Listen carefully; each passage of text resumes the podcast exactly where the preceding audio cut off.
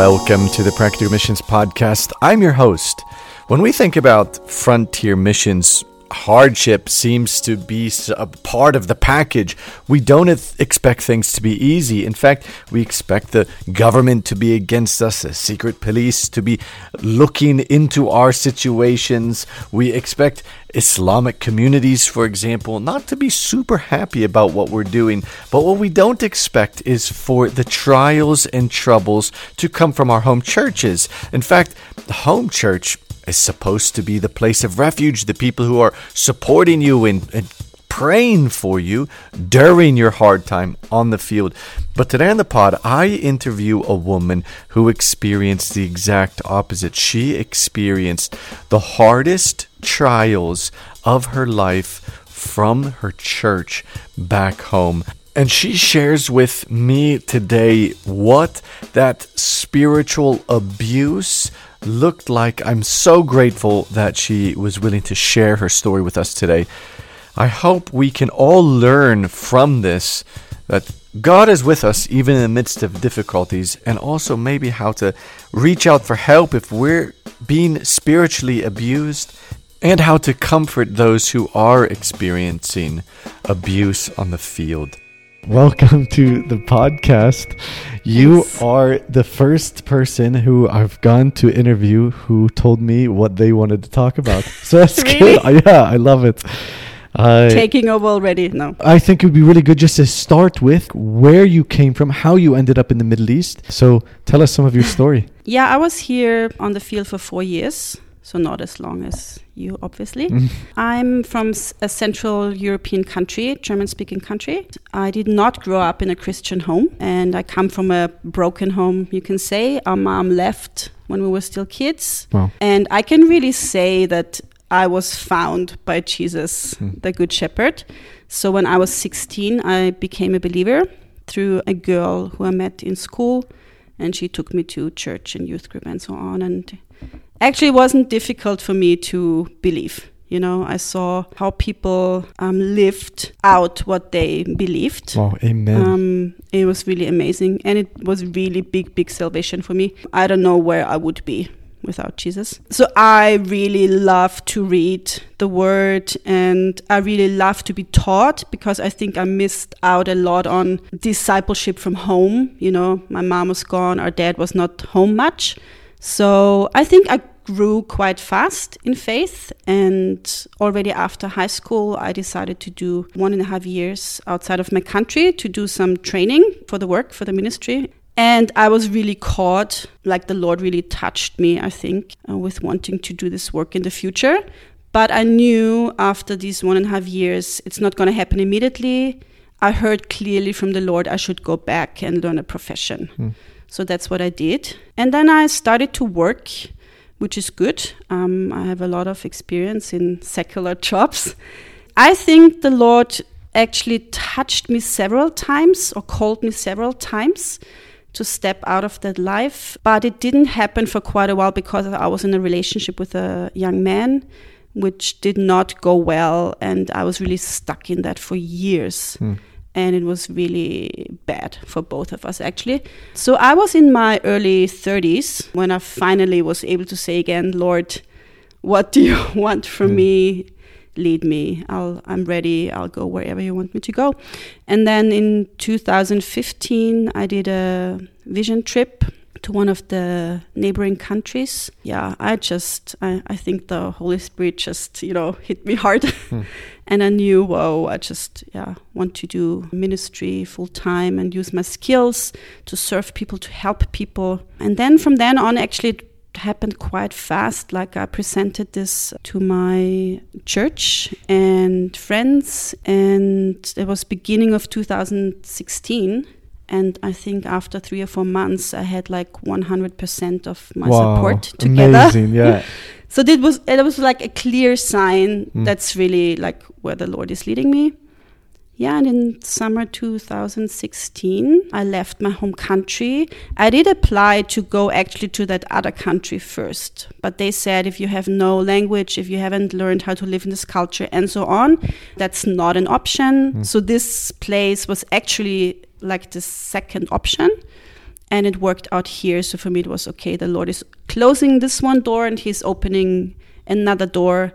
So I'm not gonna say no to that, you know. Actually, why I chose that region or why that region was on my heart was because in 2015 we had this huge uh, refugee wave coming into my home country. And already back then, I helped in a ministry place for refugees um, every week, once or twice. And that's where I met people with the majority background um, from here speaking Arabic. And I was just drawn to these people. You know, I mean, there were other people groups and other languages there, but I just wanted to connect with the Arabic speaking people and I tried to learn a little bit of Arabic. And I don't know. I mean, I don't. There's no different way I can explain, but it, it, my heart just exploded, you know, for them. Huh.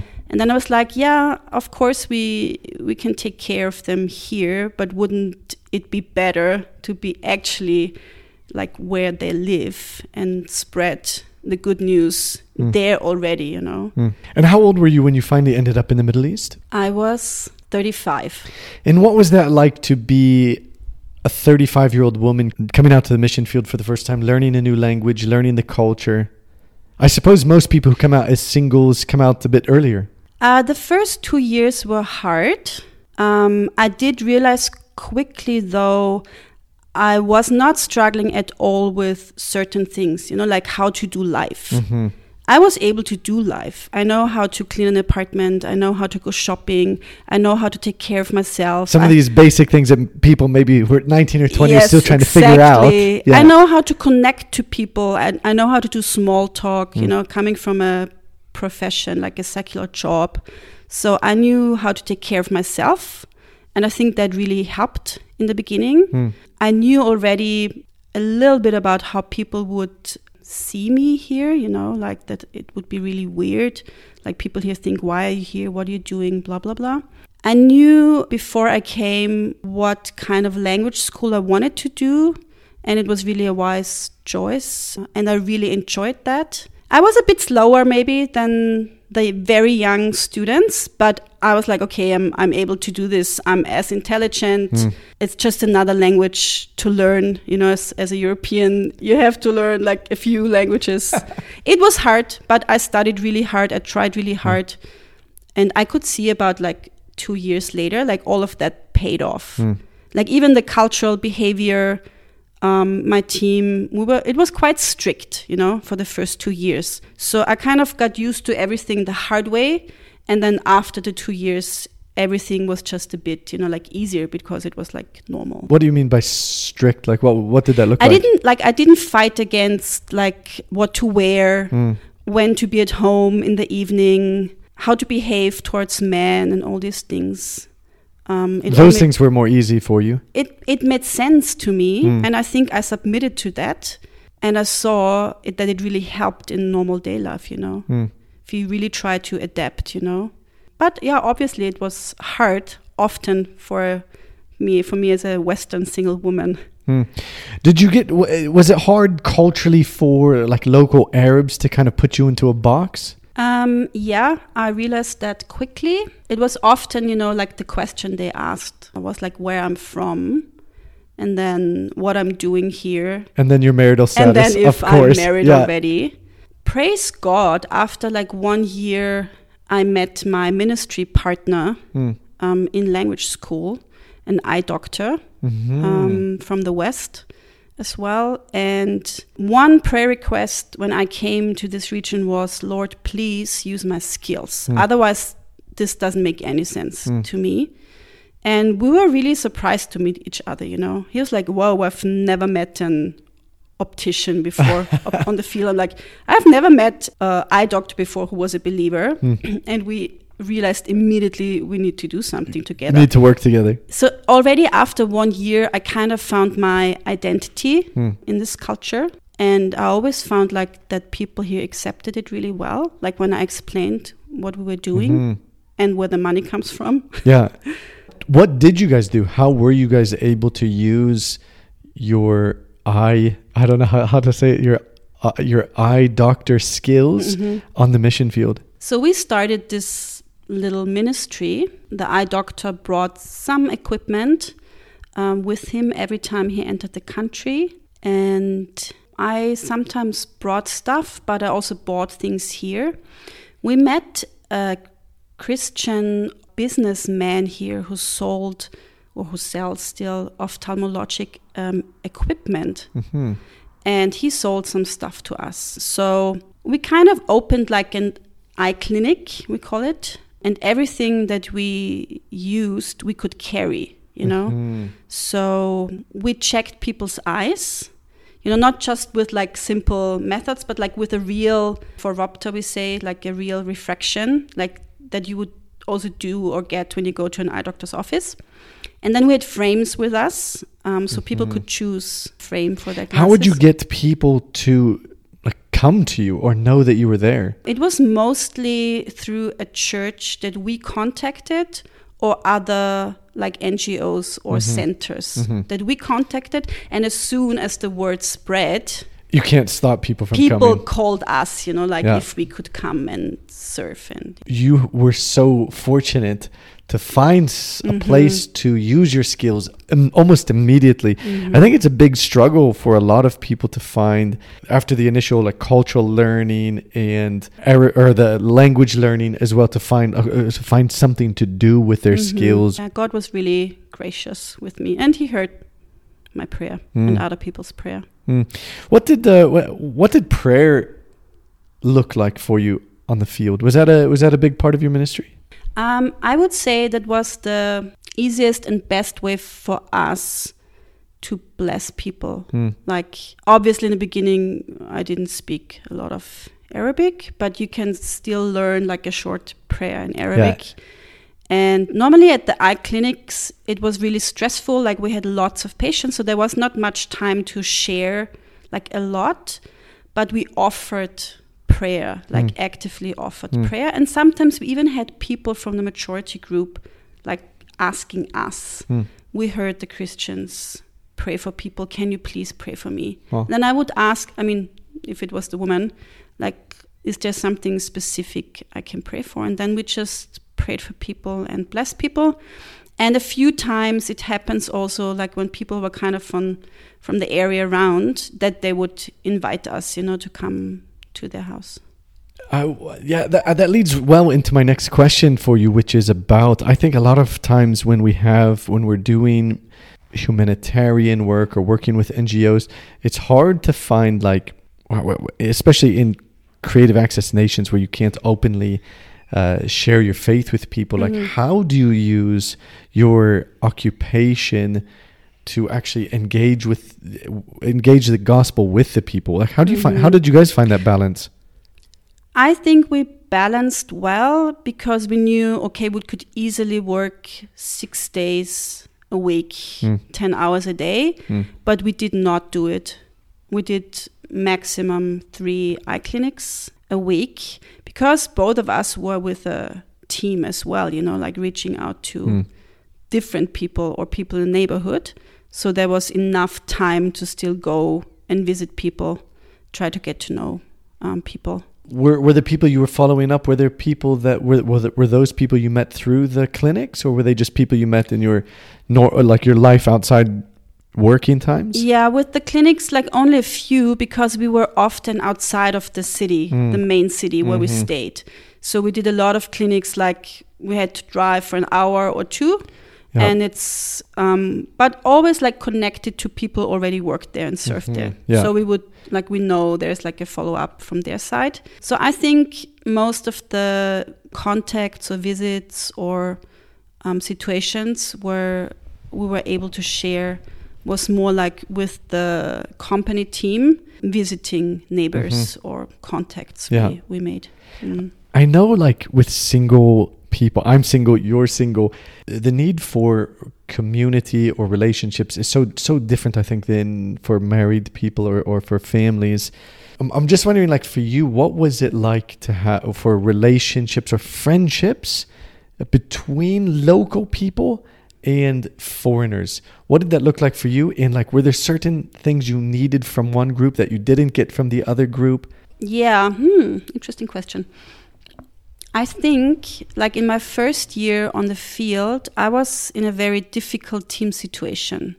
So I hardly got anything what I needed as a newbie on the field Mm. from the team, which I still think should happen, Mm. mainly like from the team. But as I shared, I chose a specific language school. It was a Christian language school. I really enjoyed it. And I think during this first year, most of what I needed, I think, actually came from the community there and from the Mhm. fellowship. And I think it was the Lord's provision, you know. I changed into a different team after that. And that was really, really good for me because there was way more interaction with people. We lived in the same neighborhood. We saw each Mhm. other during the week. But I still try to like make friends with local people, which is just really hard in the beginning. Yeah. Um, and you can't have many, you know, you can't get involved with like 10 families because you just don't have the time. But I think in my maybe second year, I had a very interesting encounter in the street with a young woman. And this young woman became my best friend Wow. actually here in, in the country. Most of the things I shared from the word, um, I shared with her actually. And it was also a very spirit led encounter that we had in the street. What what what did community look like in the in the expat group? Is that where you got most of your like where you filled up your batteries or got most of your your social needs met? I'm I'm asking the question because I think it's a like no matter how long we stay in the Middle East, like you will never be an Arab and I will never be an Arab, you know? Mhm. There's always like this need for community Mhm. with people who are more similar to us than our host country. But at the same time, we also like want to have deep, meaningful relationships and get something and give something in these relationships with Arabs as well, with local people. Yeah, I think that happened a bit later for me only. Like like I said, the first two years were very difficult. I was Mm. very lonely. It was very hard for me. Um, I had to be very resilient, Hmm. pray really hard. I had I, d- I didn't have like a stable room housemate situation, Mhm. people That coming makes and a going. Big difference, yeah. It was very difficult, Mm. yeah. I did get something from the team. I did get something out of that friendship with my local friend. And then also, um, after maybe two and a half years, in between, actually, my dad died, you know? Wow. when I came back after three months in my home country, I kind of realized I need to change a few things. You know, like I'm too lonely. Wow. Um, I think I'm gonna burn out emotionally Mm. if it goes on like that. So I also decided I did like my main church was a local Arabic speaking church, and I totally stuck with them. You know, but after two and a half years, I realized the only way I could do ministry with them was like kids ministry, Mm. which is Not, your, not my not- yeah. and my passion. But I always um, led worship in my home church Mm. and even on the field a lot. And so I joined a different international church just for that reason, Mm. in order to lead and serve there. Um, because it was good for me and it was good for them Mm. as well. And so with this little like worship team group, um, I had good connections. I really liked that. But I think you can't compare it, or I could never compare it with relationships and friendships I had back in my like home church. I had very, very good friendships. Mm. But I think at the same time, I realized this is just reality, you know? You see people coming and going. I'm not always feeling like the best, you know? Like I have ups and downs. Oh, really? But as I said in the beginning, I was very able to take care of myself. Hmm. I knew how to make new um, friends, Hmm. friendships, like how to connect to people. I very much saw it in my responsibility to Hmm. do that Hmm. and not wait yeah. for other people to show up. Yeah, I think that's super important to to be proactive in those steps. Mm. But I know it can also be it can also feel lonely when you're always taking the proactive steps to Mm, get closer to people. I want to circle back to those that what those comments you made about loneliness and com- kind of coming to the edge of emotional burnout. What I mean, what did I mean? Of course, you're like you're. I uh, I'm assuming your father's death was a big part of of that, or did that amplify what you were already feeling? I thought that time back home, spending just a few weeks with my dad before he died and the time after, was maybe the most difficult Hmm. Time I had in my life. But Wow. I, back then, I didn't know yet what was coming Oh, in the future. wow. So, um, it was very difficult these like months where I was at home, and my hometown is far from my home church. Hmm. So I did not have a lot of support, emotional, spiritual support Hmm. during that time, which was very hard. But there is a church in town, and there was a lady, she's a counselor, and I just had some sessions with her. Hmm. And after about three months, I really felt like I'm ready to go home, you know, to the Middle East. to the Middle East. Wow. And that showed me where my heart actually Hmm. was and where I wanted to be. And what was it like when you came back to the Middle East? Did you did you have a crash? Did you no, feel like you got I better? totally actually, how do you say? like healed. That was part of the healing Yeah. process was coming back to the field. I missed out on my language um, semester because of the time back home um, and had a bit of a break till like my last semester. And I tried uh, a different language school. I just tried some different things. Hmm. And it was really good for me because I felt like, oh, I've just, I've, it feels like I have grown like more into this Mm. life here. Mm. I'm more myself again. Like, and then there was a, a summer break. I was actually I went back home again because we had to sort it out uh, stuff in my dad's house, and you know you have meetings with the lawyer and blah blah Mm, blah. Yeah. And but then I came back for my last language semester, which I really enjoyed. You know, I don't know. It was just different after two years. I, I Mm. felt like okay, I'm, I passed through this dark valley, Mm. and I'm kind of accelerating now, and things went really well. And things continued to go really well. And I think you really felt like your place was here and God was using you. Mm. And then what happened?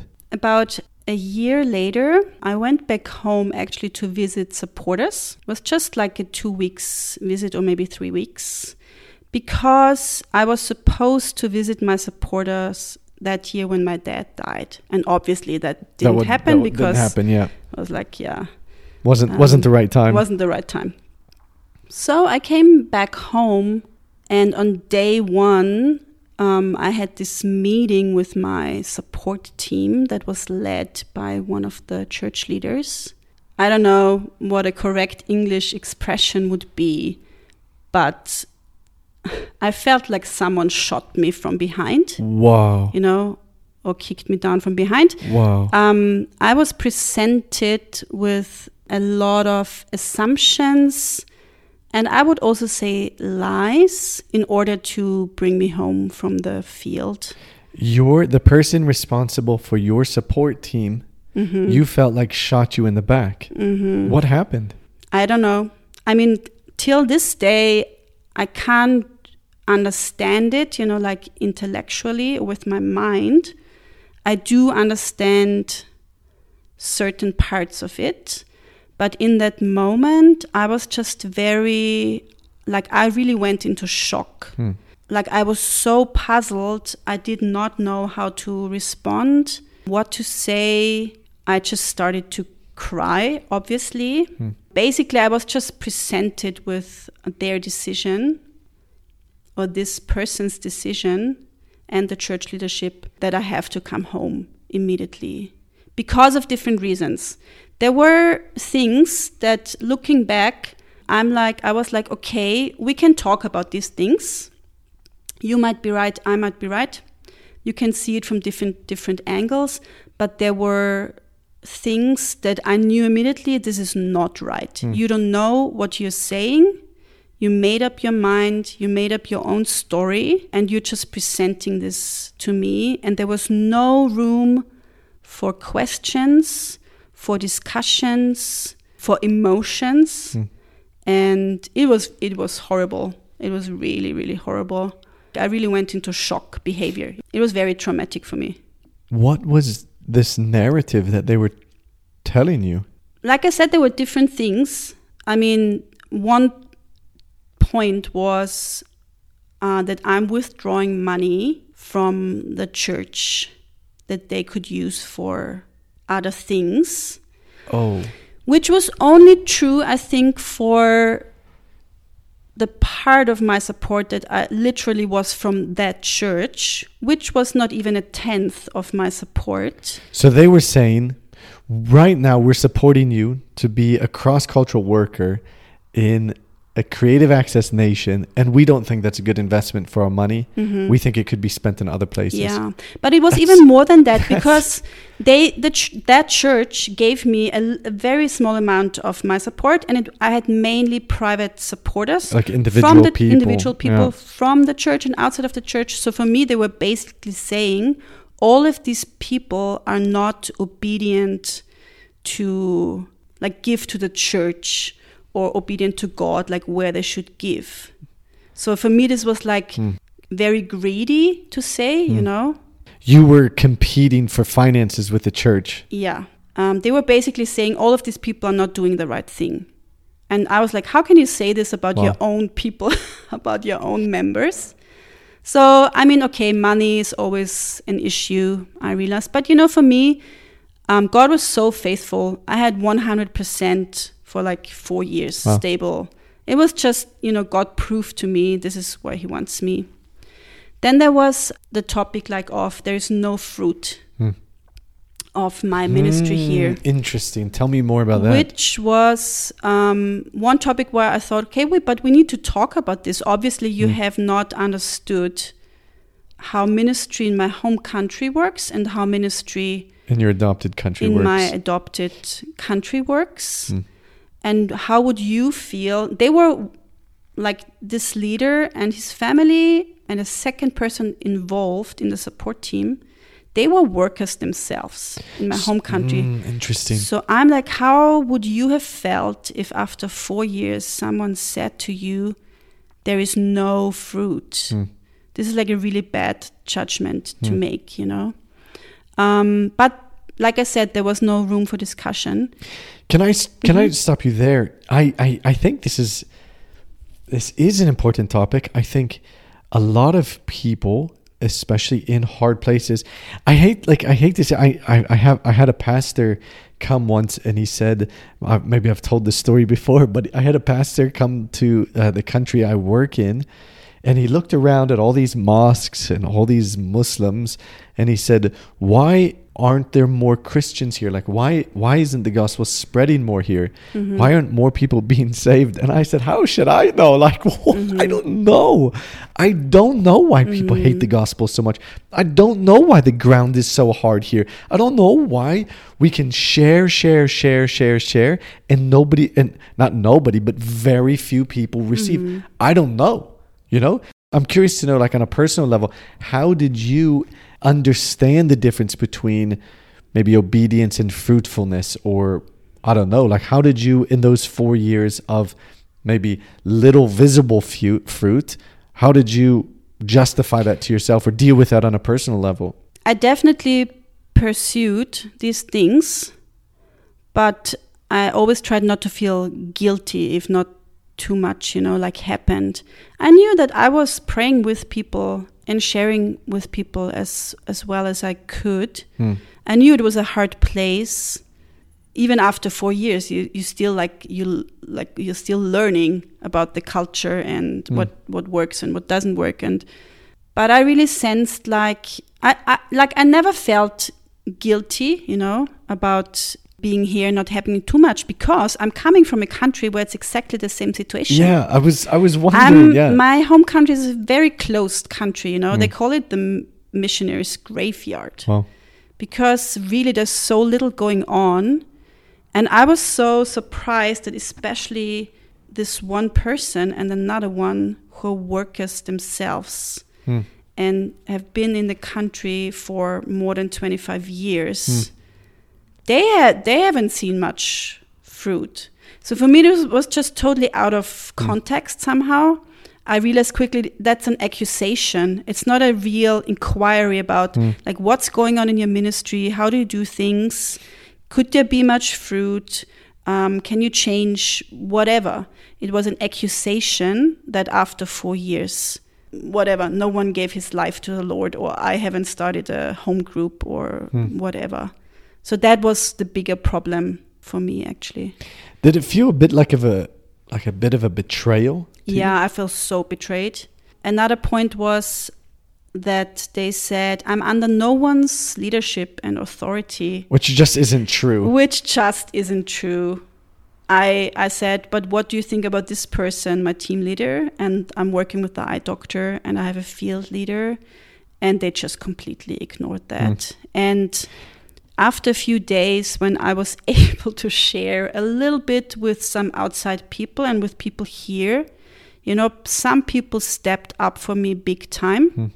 like the eye doctor, like he contacted the my leadership hmm. back home, and our field leader contacted um, the leadership back home, trying to like explain and Wow. really speak up for me, Wow. which made me so proud. You know, hmm. like even though it was so horrible, I know people stepped up for me and hmm. also people from my church. So it was not like the whole church had this opinion. There was like lots and lots of people who went to them and said, What is going on? Like, what are you doing? What is happening? Like, we don't see things like you see, you know? And even the problem was this support team leader and this other person, they just did their own thing. They hmm. did not share with the team. They did not get the team together. They just did their own This stuff. made a just made a unilateral decision. Yeah. And one other thing was that what they said was, it's not safe for me here. And then I said, okay, this is something we can talk about, you know, safety. But I mean, at the end, what what does it come down to? You know, at the bottom is like, mm. how safe does ministry have to be? Mm. Like, if you serve Jesus, you know, mm. like where where are you completely safe? And how much how much sacrifice does Jesus deserve? You know, it was also just uh, I don't know a made up reason for me to come back. Yeah. Safe and comfortable are not two words that Yeah. normally go along with with frontier missions. Mm, and especially when no one of them actually came to visit, you know, mm-hmm. and look at how life works mm-hmm. here and how I'm living and behaving and yeah, how my ministry looks like.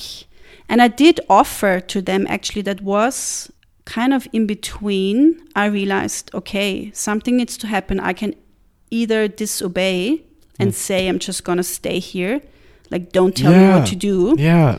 But I had good advice, like from people um, saying, "Don't fight against them. Wow. It will so destroy destroy you. Hmm. Submit to them, to their decision." And I knew the church leadership was not one. They did not have unity on this. So I did submit. I said, "Okay, I'm gonna come back. Wow. This is not my decision." They said, but you have to have a yes for this as well. It needs to be your decision. I said, no, this is your decision. So they're basically they're kicking you off and then saying, "But we want you to leave on your Mhm. own." Yeah, yeah. That's very tricky. It's, It's it's very, very deceptive. I feel like it Um, almost sounds like they deceptive. they um, didn't want to take the responsibility for kicking you yeah. off And or then for pulling your funding. maybe the biggest thing was that they said they did not send me. And I was like, and people were like, but we were there. Like we were at your like sending service and we saw you praying for me and all these things. So it was very not see through. It was very much coming from the back. You know, like I said, it, I just felt like someone kicked me from behind, shot me from behind. And I did after I said, okay, if this is it, um, I'm coming back. This is your decision. It's not my decision. I made this clear also Yeah. to my supporters, so people knew. But I did offer still because I came back here, you know, to finish up and pack up and whatever. But I did offer to them. That was actually before Corona happened and before the first lockdown started. Ah, yeah. I said, please, there's still time. Come visit. yeah. Come look at what we're See doing what's here. happening see with your own own eyes. Yeah. Um, and I did not even get a response to that email. Oh. I was waiting for. I was like in prayer. I was waiting for a response. No one responded on that email. So, yeah, I I realized the Lord showed me human words, my words, are not gonna solve the situation. If someone like this made up his mind this strongly, and the whole leadership goes rather with him than with involving um, me and finding out the truth, there is no way I can change the situation with my words. So I just stopped. So you sub- you submitted to what your church was asking you, or what individuals in your church were asking you to do. Tell me how. I mean, that must have been very humbling on your your part. I mean, the, the Bible says that God resists the proud, but He gives grace to the humble. So well done uh, in in humbling yourself. That's massive. Tell me how you think this maybe would have been different if you weren't a single woman. First, I must say, I'm not a very humble person. it was maybe one of the hardest decisions in my life I Oh. had to make. I, I must honestly say, I did not humble myself and submit with joy. Hmm. It was a fight, you know, Hmm. to come to this point. And even the day I booked my like flights, my flight back home during lockdown. I mean, you remember Mm, yeah. you didn't know from day to day what was going to happen. what's going to happen if the airport was going to be opened or to closed? empty my apartment and you know sell stuff and say goodbye and whatever. Um, even that day when I booked my tickets, I was just sitting there Hmm. crying, Wow. you know, because I'm like, I don't want to leave, Wow. but I have to leave. Wow. And now I forgot your question. What was your question? How do you think your marital Mhm. status Mhm. played into this decision? Um, I think these things happen to families and single men as well. Hmm. I've heard stories, but I heard m- most stories from single women. Hmm. Actually, the the moment it happened to me, I immediately heard other stories. You know, even from women here Mm. in this region, and it, I was shocked. I was even more shocked because I was like, I can't believe this is happening to to me. And I can't believe this is happening to other people. It Wow. filled me with so much pain. Wow. I think the marital status, and I'm not saying this like this is a general truth. It was true in my story with my church leadership. I realized only through this uh, situation how uh, some church leaders view single women Hmm. in church, ministry in church, on the field, like generally in life, you know. I realized there's quite a lot of men in leadership who cannot deal with single women. Especially I think it's it's especially men maybe who have control issues. Maybe leaders in the church who got too much control or authority, sometimes with a narcissistic uh, nuance in their cha- Yeah. character. So, I, for me, actually, what helped me to bring this down, like to ground myself, was I did realize what this man actually was, how he viewed single women Women. Yeah. and especially me. And I'm like, okay, so I'm trying to understand where he's coming from, his worldview, the way he grew up, what he heard, I don't know, like his family background. And then, of course, it makes sense, but it still doesn't have, he still doesn't have, he's still not allowed to make such a decision Mm. over me Mm. completely overstepping boundaries. I'm saying no. The person keeps on overstepping boundaries, and that's actually when abusive behavior started. Also, there's a story after that. So What do you mean by abusive behavior? abuse always happens when someone is stepping over your personal boundaries. You say no, you're not allowed to do that, but the person keeps on doing it and is trying to over overwhelm, Overwhelm you, you. and like take control of you.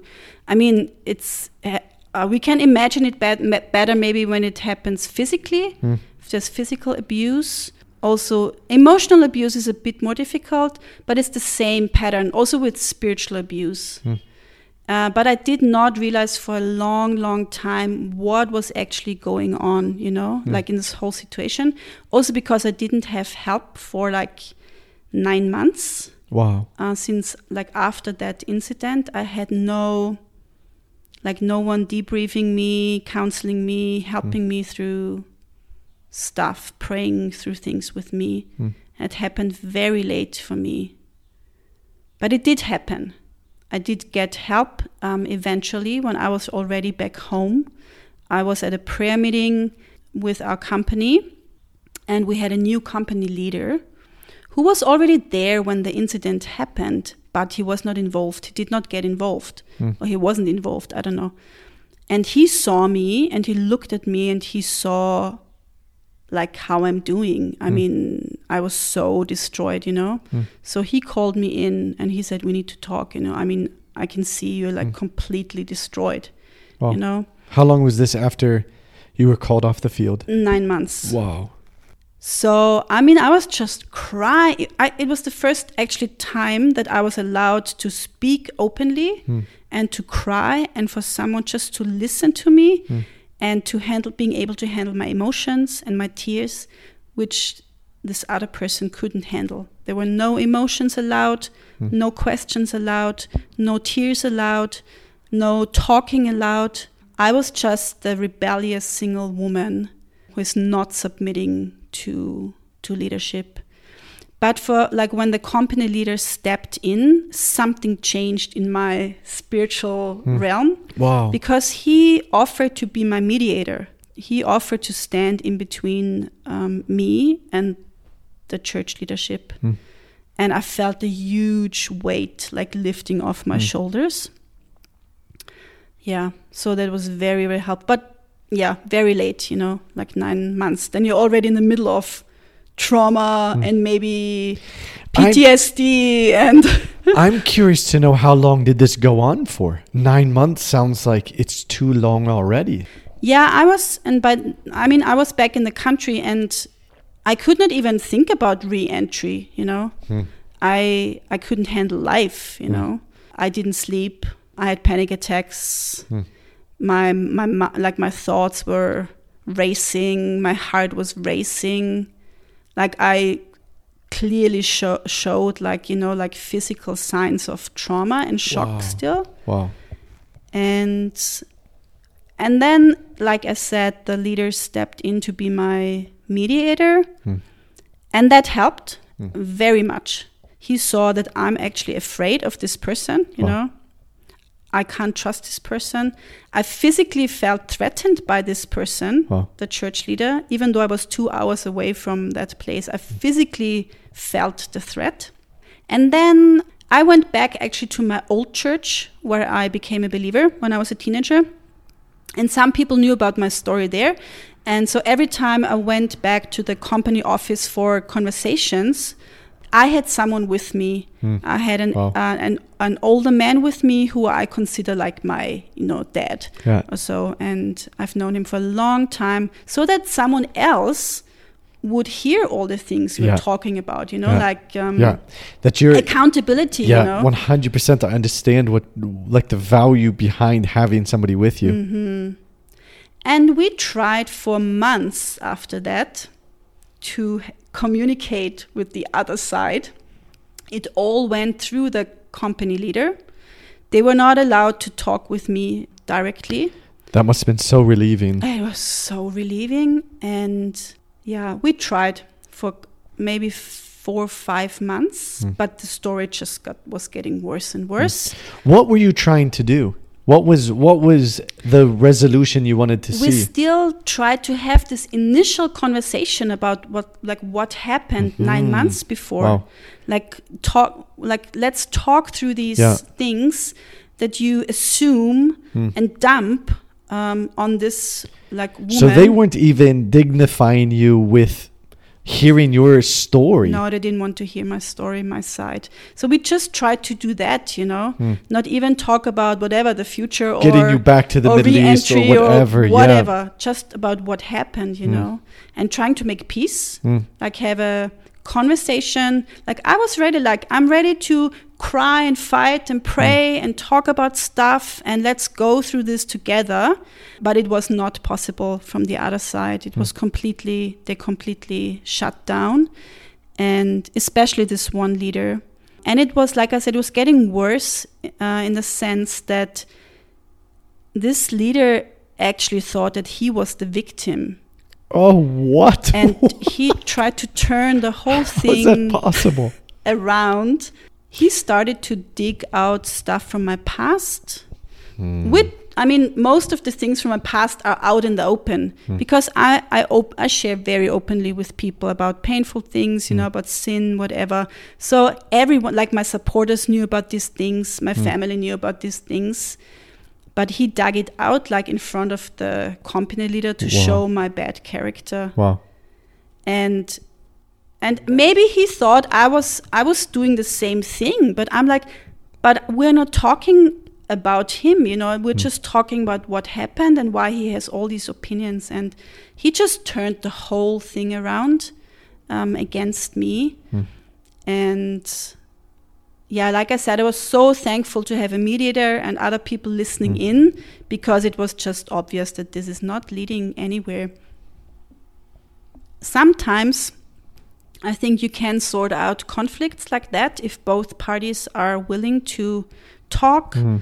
and fight a bit, you know, and and cry and whatever, like go through the hard stuff together, ask the hard questions.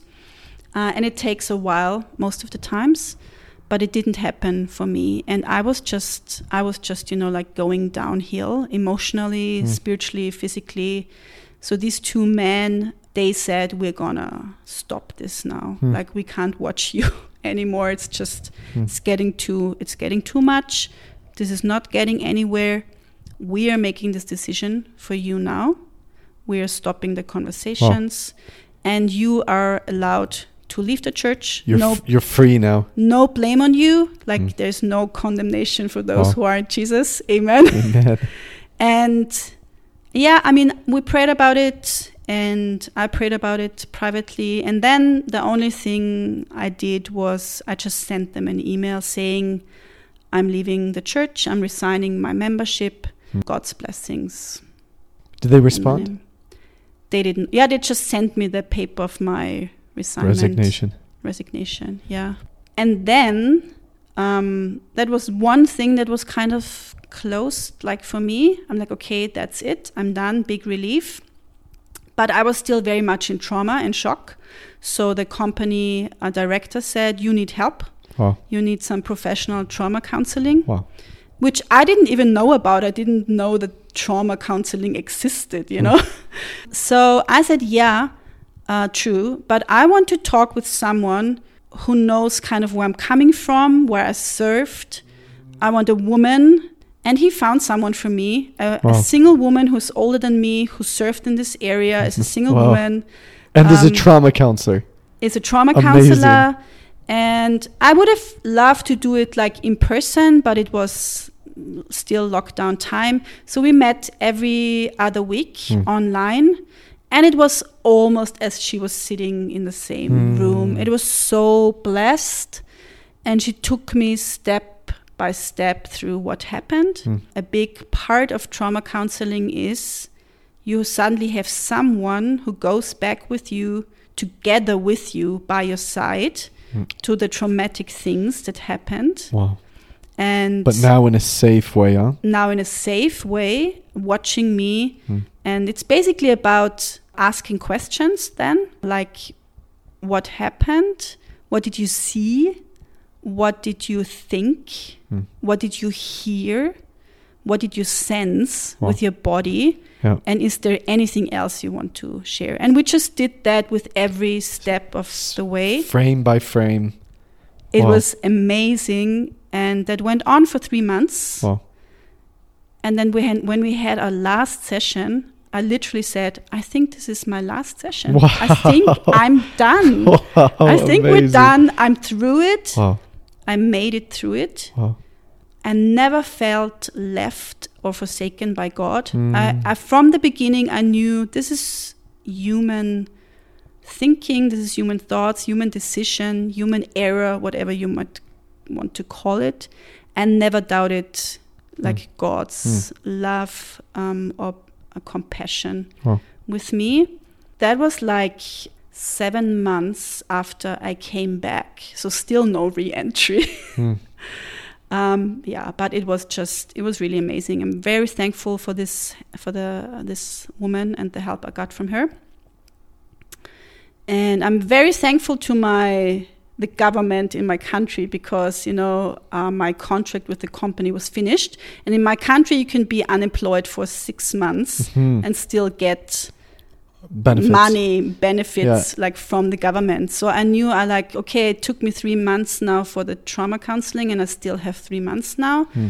to start re-entry, Hmm. start looking for a job, for an apartment, Hmm. and so on. And the Lord provided, provided what I needed. I didn't know what I needed at that time, you know. And I think I didn't pray a lot about these things, you know. Hmm. Like I said, Lord, I know in three months I need work. Please give me Hmm. a work where I can use my skills. I did pray for a job with an eye doctor specifically, and I started to pray for a, an apartment, but not with a joyful heart, you know. It's, Mm. It was still like, this was not my decision. I don't want to be here, Mm. but I can accept being here now. Yeah. Yeah. And this is now like getting into the re-entry part of your story, isn't it? Yeah, only now. Thinking, like, yeah, wow, it's it's incredible, yeah.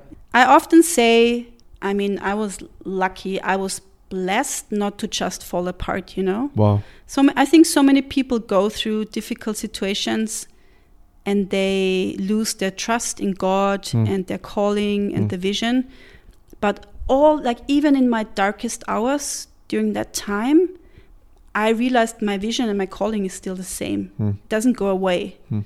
So that shows you something, you know, that shows you some truth in your heart. Yeah, Thanks for sharing. you're welcome. It's a powerful story. We often think that, especially in missions, probably especially in missions in the Arab world, in the Muslim world, the enemy is without, in a sense, you know. But Mm. your story has is like this. Sh- um, the shock is that the fiery darts are coming from Mm, within, from the inside. from the inside of the Mm, church, Yeah. and from people who are actually like responsible for you financially to Mm. be out on the field. Yeah, very true. I, I would have never expected that. Like you said, I expected the hardships like at the field, on the field. Yeah, you expect the Muslims to want Drag bad for you or lie about you or Or slander harass you. me or yeah, but yeah. but not people in the church. looking back, I can say I did learn a lot of things through this painful situation. I was not very educated before that about like spiritual abuse. Was what does that mean? You know, Mm. like toxic leadership, Mm. things like this, and like um, women being ad- abused, like wherever, however. And I, I just started to educate myself, like starting to read things. Yeah, and you, there's a lot of stories out there. What was really helpful for me was as well this member care course that started in 2020 when I was still Mm. here. And this guy who's leading this course, he goes exactly through all these topics, you know, Wow. especially the first year.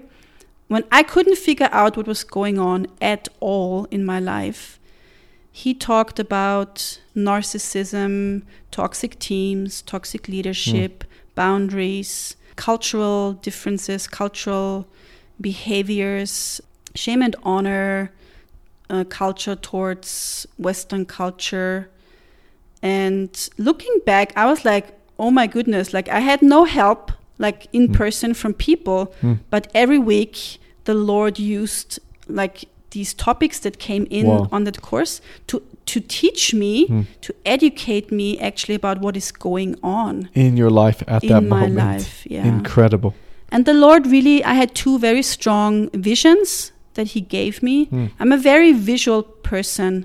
I'm not a very charismatic person, but I'm a very visual person, so I need to see things. Hmm.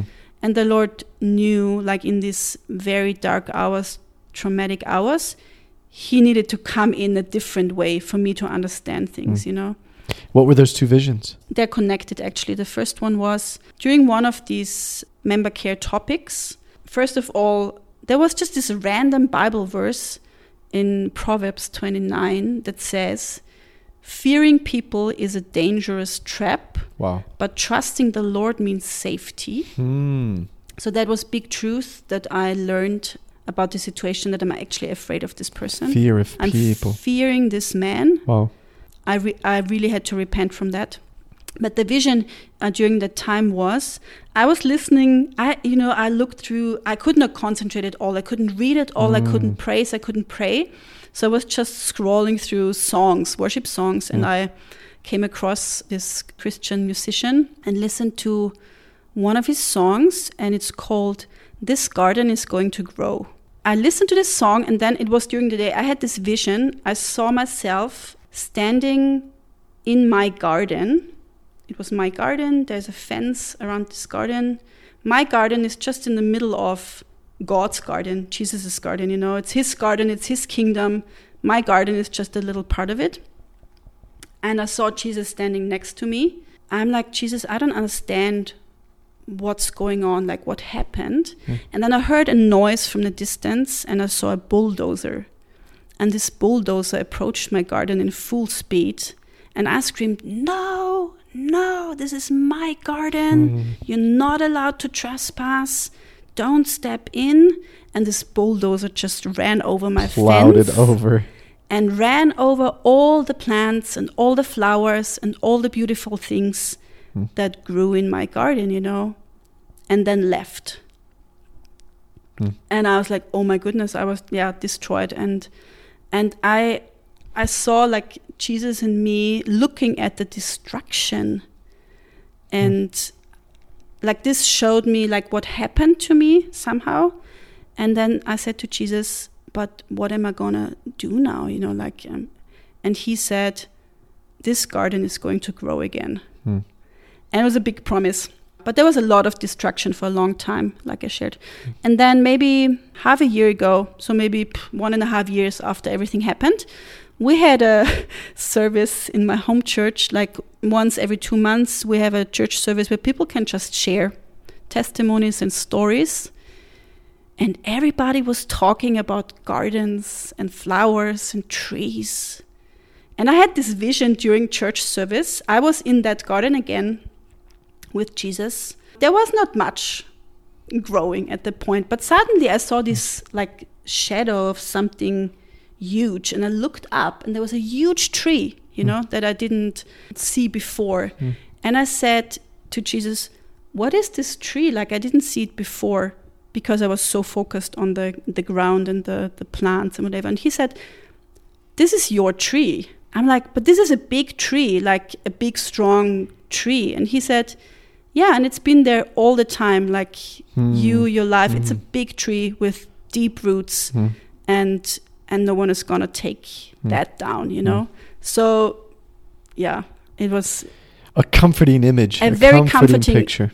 Yeah. picture like Jesus reassuring me. People can take away things from you or they can kill you, but they can't destroy like the relationship Wow. with me. Amen. Amen.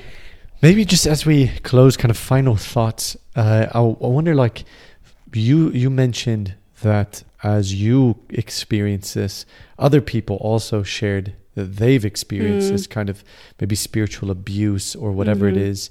Uh, what would you say to somebody who is experiencing a bit of, uh, yeah, spiritual abuse or people crossing boundaries or emotional abuse or gaslighting or whatever? What would your you know, what would you say to that person who's experienced that? How what, what would your advice be? I would say hang in there.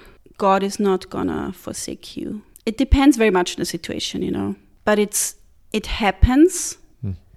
We just don't expect it. It happens, and don't try to fight it. You have to go through the the trauma. You have to go through the pain. Oh, wow. Go with it. It's like with grieving. Mm. You have to. You have go to through the mourning. you have yeah. To experience it. Mm.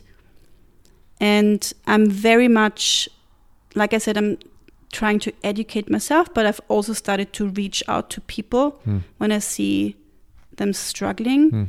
and offer help. And I hope and pray very much that when traumatic things happen to other people, that there will be people around them who are willing to step up and step in and just be there, you know?